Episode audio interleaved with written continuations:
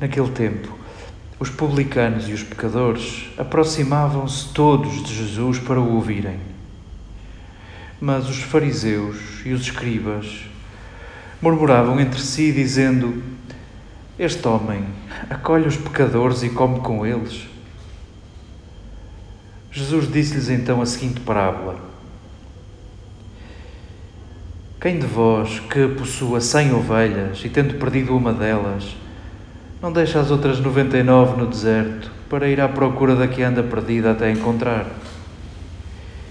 E quando a encontra, põe-na alegremente aos ombros e ao chegar a casa chama os amigos e os vizinhos e diz-lhes: Alegrai-vos comigo, porque encontrei a minha ovelha perdida. Eu vos digo: assim haverá mais alegria no céu por um só pecador que se arrependa do que por 99 justos que não precisam de arrependimento.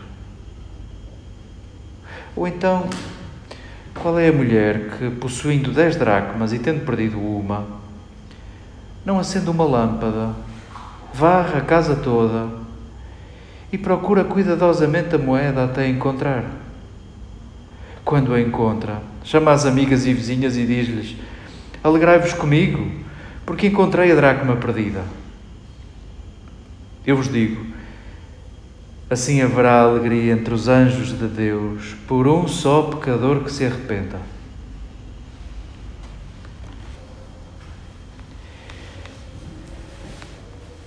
Queridas irmãs, queridas amigas,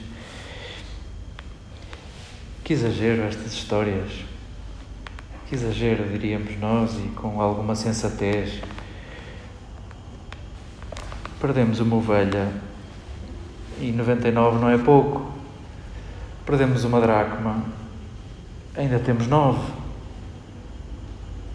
É mais ou menos assim que vamos resolvendo as nossas perdas. Acostumamos-nos ao que temos e, extrapolando para a vida da Igreja, não significa que se aplique a vós, mas é uma tentação comum a todos.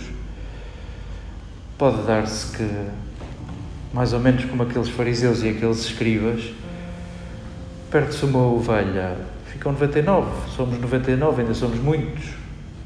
Perde-se duas, 98, 97, 80, 73, 60. Uma, devo ser eu. A única que não se perde, em princípio, sou eu. A única que consegue desculpar-se, em princípio, sou eu e sim, esta história sobre ganhos e perdas poderá, e quem dera que assim fosse, poderá servir para, para o nosso trabalho permanente de conversão, poderá servir para a nossa Páscoa a acontecer cada dia. Nesta história, quem é que é pobre e quem é que é rico? Quem é que ganha e quem é que perde? O narrador, Lucas, começa por dizer que publicanos e os pecadores aproximavam-se todos de Jesus para o ouvirem. Já os escribas e os fariseus parece que não estavam assim tão próximos, além de murmurar tanta proximidade. Quem é que ganha, quem é que perde? Aos olhos dos fariseus e dos escribas, que exagero!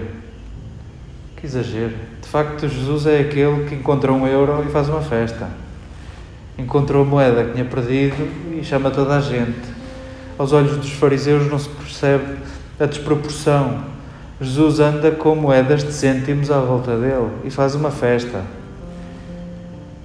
E nós queremos reconhecer que também, porventura, somos esses pequenos que andamos à volta de Jesus. E, aliás, queremos reconhecer que é quando nos sabemos pequenos que estamos próximos de Jesus nós que o buscamos, nós que sonhamos com esse encontro face a face, sintamos que é na inteireza, quando nos reconhecemos inteiros e como somos, que nos aproximamos da forma como Jesus nos olha, da forma como Deus nos olha.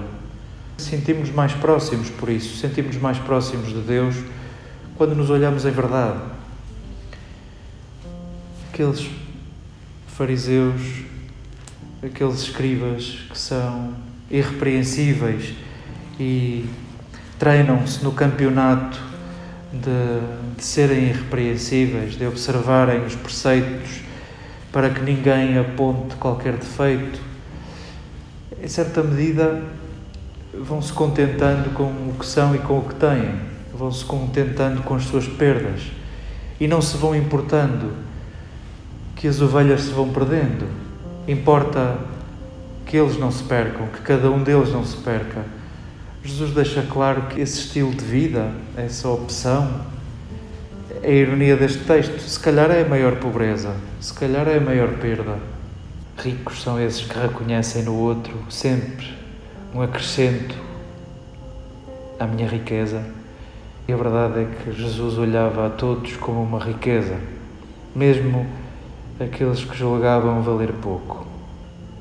E pobres são os que prescindem de outros por julgá-los menos valiosos. Porventura, a maior riqueza está na preocupação de não nos perdermos, na preocupação de, de que os nossos laços se estreitem. E como é que isso acontece? Ainda nos lembrava o Evangelho do domingo passado: amar o próximo como a si mesmo. Em rigor, a verdade com que nos olhamos, a verdade com que nos assumimos, a verdade com que admitimos as nossas fomes, as nossas sedes, as nossas carências, ajustam a graduação no modo como olhamos os outros, suscitam compreensão nas fragilidades e incompletudes dos outros. E, em rigor, amamos melhor outros quando nos amamos melhor a nós, quando nos conhecemos, quando amamos a nossa condição, a nossa verdade, as nossas características que nós insistimos em separar entre defeitos e qualidades. Possa este texto devolver-nos a grande riqueza de nos aproximarmos de Jesus. Possa este texto recordar que nos aproximamos de Jesus na verdade e na inteireza que somos. Possa este texto devolver-nos a certeza de que nós ficamos pobres quando outros se sentem de fora, quando outros não se sentem considerados Possa este texto devolver a riqueza do sonho de Jesus que transportamos em comunidade, a riqueza de querermos o que Jesus quer, um só rebanho e um só pastor.